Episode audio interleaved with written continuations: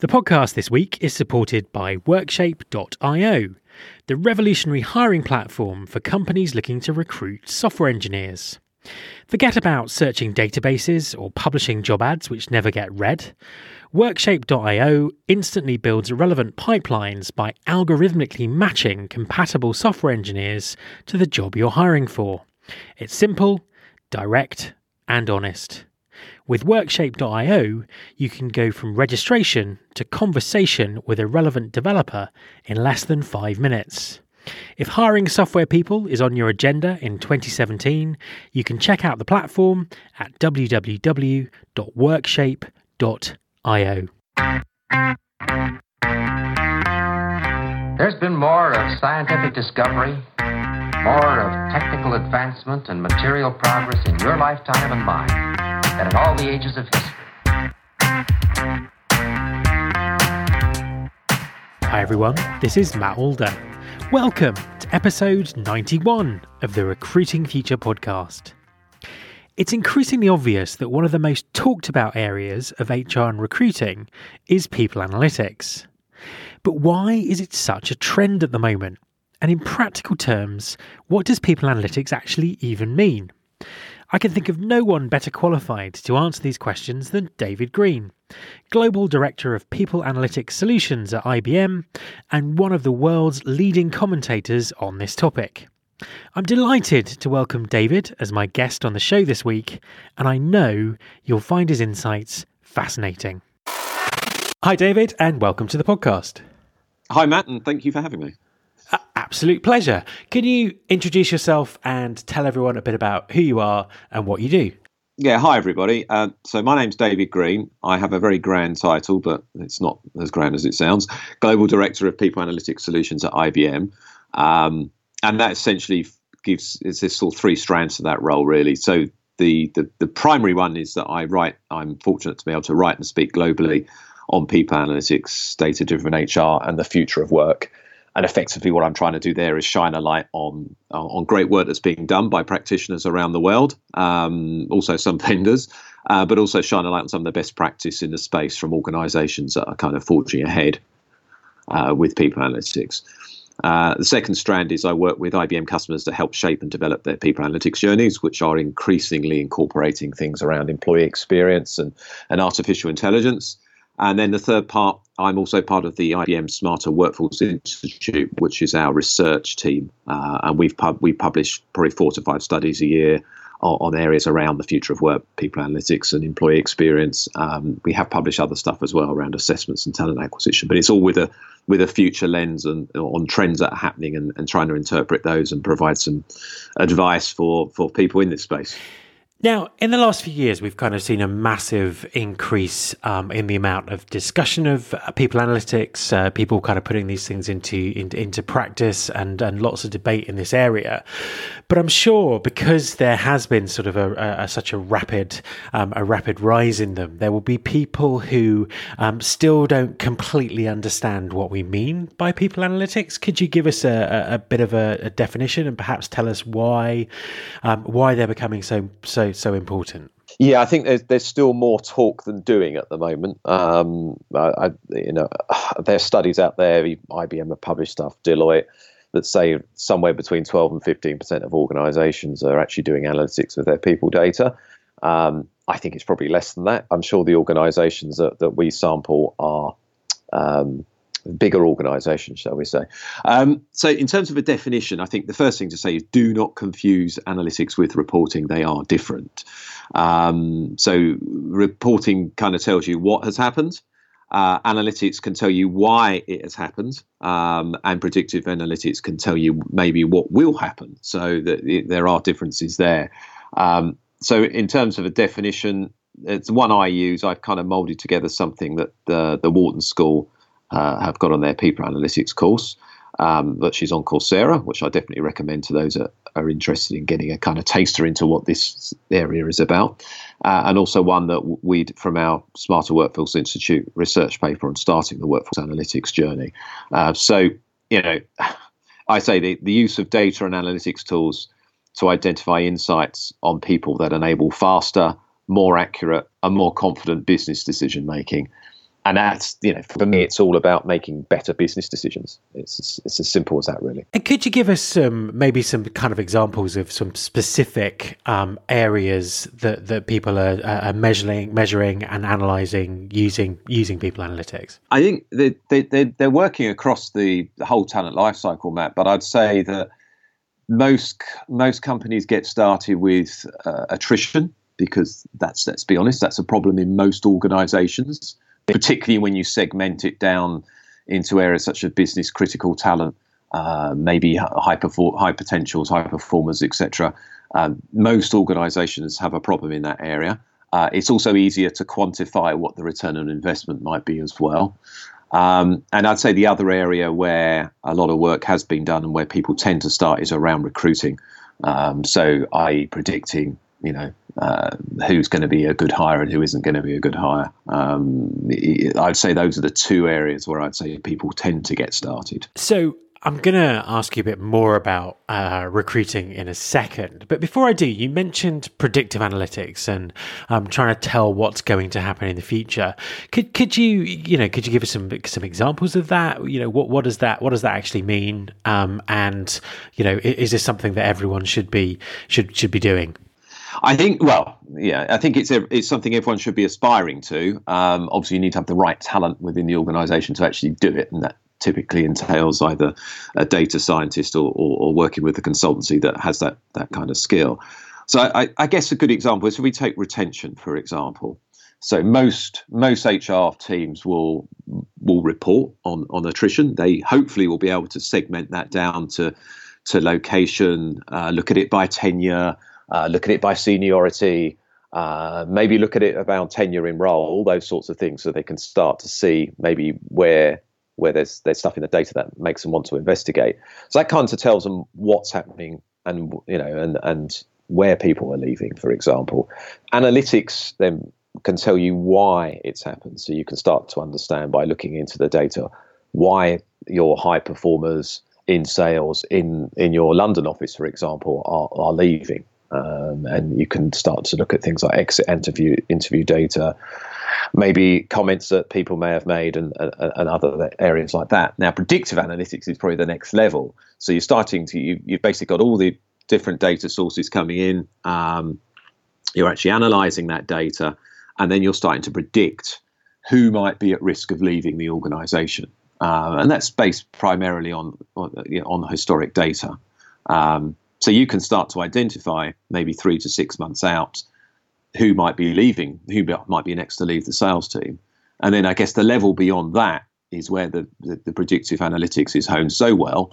Um, it can it can give you the suggested next best action to try and prevent that person from leaving the organisation. So, so we've got something at IBM like that. We've been we've been looking at we've been doing analytics around attrition for about six seven years now. It's the first project that our internal workforce analytics team did. Um, and that gets to the point now where a manager in IBM will get an alert saying, you know, David is we according to our algorithms, and they are literally touching, you know, multiple data points. We believe that David is, you know, if, is is we predict that David will leave within the next six to nine months. Um, but we predict that this is the best course of action. So either a nice big pay rise, which yeah, I'd like that very much, uh, or it could be you know that that David's been in the same role uh, for the last eighteen months, and people typically at his seniority in his type of role are prone to leave. You know, it's prone to leave IBM um, if they've been in the same role for eighteen months. So we're suggesting that maybe you know a lateral move for David, a promotion, extra responsibility. Uh, it could be a number of different um, actions that you would take, but it, obviously it helps guide the manager. Now, the the employee may not even be aware that they're at risk at leaving at that point. Um, so I think that's that's where this stuff can get really clever. Yeah, that that was what I was going to say. Is like whether whether the person has actually even uh, even realised that, that, that, they're just about to um, consider leaving. I mean, and that's kind of um, um, you know it's it's kind of really really really interesting stuff. But I can completely see the um, the the logic of it and and and and how it might work. Just um, you know, just just just very quickly because obviously it's very complicated and there's lots involved. What what kind of data points would would go into you know would would an algorithm look at to make those kind of assumptions? Well, first thing I should say is I'm not a data scientist, um, but I mean I suppose whatever you whatever you're t- looking to model, then I suppose you need to ask why you're trying to model it, and then what are the data points that you might want to look at. So so if we take the the attrition example, for example, we might look at we, would be looking at historic data of people have left the organisation primarily. We'd be looking at how long have they worked. You know, what what level were they within the organisation when they left. We'd be looking where do they work. We might be looking at their commute distance into the office because that could be a predictor. Uh, we might be looking at performance ratings. Uh, we might be looking at you know, if you're getting really sophisticated, you might be looking at the strength of the networks, the internal networks they've got in the organization. So, kind of organizational network analysis on steroids type stuff. Um, we might be looking at their interaction, for example, with the social um, internal social media platform and social networks. Um, what we found in IBM is where I think, you know, certainly in some cases where people's interaction with that tool drops off, that could be a predictor of attrition. Um, we could be looking at all these all these types of all those types of things really and and and of course you, you need to be careful what data sources that you're looking at because of the whole thing around privacy and trust and everything else um, but I know within IBM we're, we're, we're predominantly looking at internal um, internal data sources. You mentioned recruiting um, a bit earlier. What what developments are you seeing in the use of analytics for for recruiting? Well, I think I think it's ripe for analytics because if we if we look at recruiting, it's very process driven. There's a hell of a lot of data that we collect along along the process, and I think we probably also agree that there's room for improvement in most organisations when it comes to hiring. Um, I think a, you know too much of it is still by chance, um, and you know we've been talking around quality of hire even longer than we've been talking around analytics and you know, everyone talks about you know, what what is quality of hire, and, and you get all these consultancies and, and, providers coming up with all these different um, solutions on what quality of hire is. Personally, I think it means different things in different companies and different things to different hiring managers in the same company. So I think it's very difficult to quantify. But whether it's whether it's uh, first year performance or time to productivity, whether it's that they stay within the first year, um, you know, we've got you've got the data to actually start investigating. Are there any patterns in there? Um, do people that we, for instance, source from LinkedIn, do they perform better in our organisation than those we source from Indeed? Do people who have a certain educational background from certain universities perform better in certain roles within our organisation than others? Um, you know, the data we've got enough data, particularly if you're hiring high volume into call centers and sales and other areas, that you can actually start to see some patterns in it. So I think organizations are increasingly looking at that. I also think they're increasingly looking at external data as well. Um, so I've seen Ian Bailey of, of Cisco speak on a number of occasions, um, and they they they take a lot of store in looking at external supply and demand data, uh, and that helps them identify where is the best location, for example, to, to to place the next software engineer that they're trying to hire. Um, or even um, they've actually even used that sort of data to actually understand is this city in China the best location for our new plant, or, or, or would or should it be location B or C? And I think you know that's of a huge strategic importance to an organisation if you're going to invest in a new plant or operation or new new office. You know, can we get the right can we get the talent we need to actually man that office and can we can we get the ta- can we maintain that over time as we grow that office as well um, so i think those those are very important things Absolutely. Um, Ian's actually been on um, uh, been on the show before, sort of talking through uh, what those those guys are doing, and I, I, agree. I think it's it's really interesting, um, fascinating stuff in terms of the, the, the sort of data sources that they're that they're playing with. So last year, um, I actually did a quick interview with you for the show HR Tech in Chicago. Um, and it was kind of wandering around the expo hall, and I think we sort of all agreed that the um, the the biggest, most hype term um, at that show, or perhaps in the HR space at the moment, um, is artificial intelligence (AI). What are you seeing? First of all, you know, explain what your definition of, of AI and HR is, um, and what are you actually seeing happening versus some of the some of the hype that's out there. you, you're right. I do remember that. I think I probably had jet lag at the time. We probably both did, but uh, I do remember that particular conversation. Yeah, and and if anything, the hype has intensified since that since that show back back. I think it was October last year. I think I think in in most cases the hype is deserved. I do believe that that artificial intelligence, cognitive machine learning, whatever whatever we want to call it, is playing an increasing role in HR and there is a lot of scare stories around about how it's going to automate um, how it's going to automate HR, and that most people in the profession are going to find themselves out of work. Personally, I don't believe that's the case. I think it's it's going to augment what they do uh, and enable those that are particular. You know, let's be honest. If you're, we will, we've all met good and bad recruiters. I think AI is going to help the good recruiters be better and probably focus on what they do best and what they enjoy more, and take away some of the more mundane, process driven, and administrative work that, that maybe they enjoy less and which machines are frankly better at doing. Um, so, my definition, um, I, I just think it's. It, it's difficult to describe really because without sounding without sounding naff, but I just think it's it's certain processes within within a process within a within a larger process so recruitment for example that can be formed better by machines.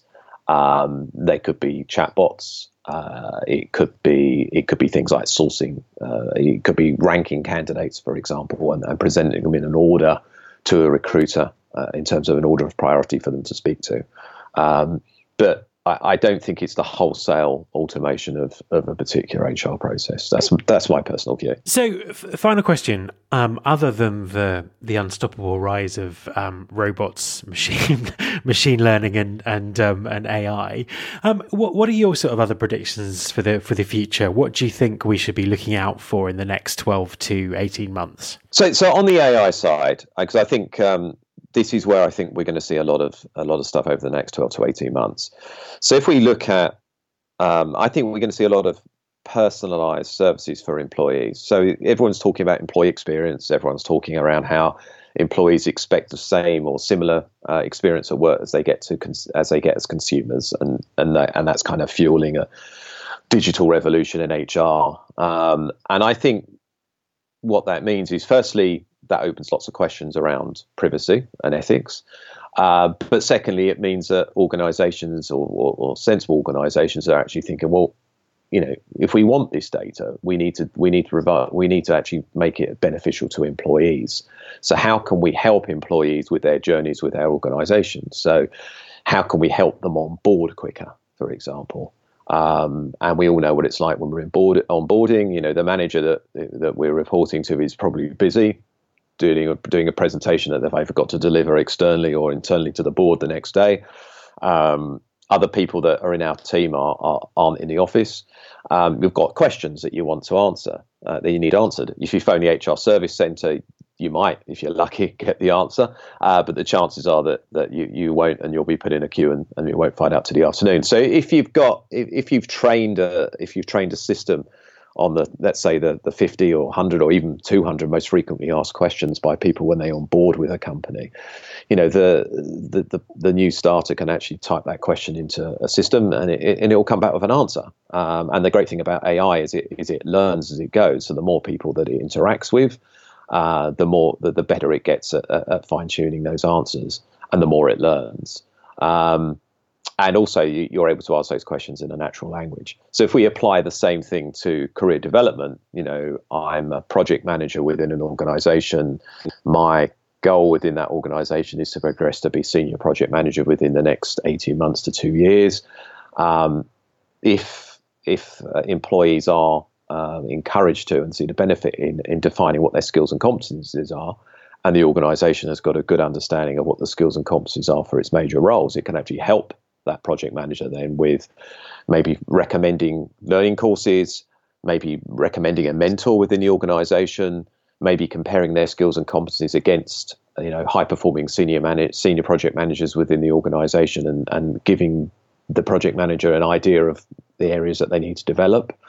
Um, if I was in, if I'm an employee, those things that I would find helpful the organisation, of course, finds it helpful because it, it, it, increases efficiency, but it also helps them from a strategic workforce planning perspective as well. So I think those are those are where we see it. I think those are the, some of the services that we're going to see increasingly coming onto the market. Um, and I also think that that's going to be even more. I mean, the biggest I, I, mean, I'm fortunate. I chair a lot of conferences, speak a lot of conferences, particularly about people analytics around the world. And I would say the number one topic for discussion that, that people in that space are worried around is the whole thing around ethics and employee trust. Um, and obviously, the technology is developing far quicker than the, than the legal framework. Um, and of course, every country has its own nuances and different um, attitudes to uh, and, and legislation around data security and privacy as well. So, so I think the two uh, themes are going to kind of progress um, in line with each other. Um, and I think still a little bit too early to say where all this is going to go. I think it's exciting, um, but at the same time, perhaps it's a little bit frightening as well. Fascinating times indeed. Where can people find you online and some of the excellent content that you that you write? Oh, that's very kind of you. I, I shall send you a check afterwards. um, you can you can find me on Twitter at David underscore Green underscore UK, and also on LinkedIn. Um, obviously, David Green's quite a common name, but I also have a rather large quiff in my photo, so I publish a lot of articles on there. I also publish articles probably on a monthly basis on the uh, HR Tech World blog, so that's HRN hrnblog.io, I think. So uh, yeah, and and you know, I, I'm always keen to hear from people on what they think and where where where I might where I might focus my next uh, efforts on. And then I'm on the conference circuit as well, fairly uh, fairly regularly as well. David, thank you very much for talking to me. Thanks, Matt. My thanks to David Green.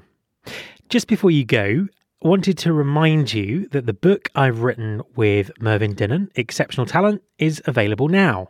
You can buy it on the Kogan Page website I'll put a link to that in the show notes, and you can get a 20% discount by using the code FHRET20. It's also available from Amazon and most other places that books are sold. There's also a Kindle version. If you're in the US, the book has a separate publication date and will ship from the 28th of May. You can pre order it now, though. You can subscribe to this podcast on iTunes, on Stitcher, or download the show app on your smartphone. Just search for Recruiting Future in your App Store. You can also listen to all the past episodes at www.rfpodcast.com. On that site, you can also subscribe to the mailing list and find out more about working with me. Thanks very much for listening. I'll be back next week, and I hope you'll join me.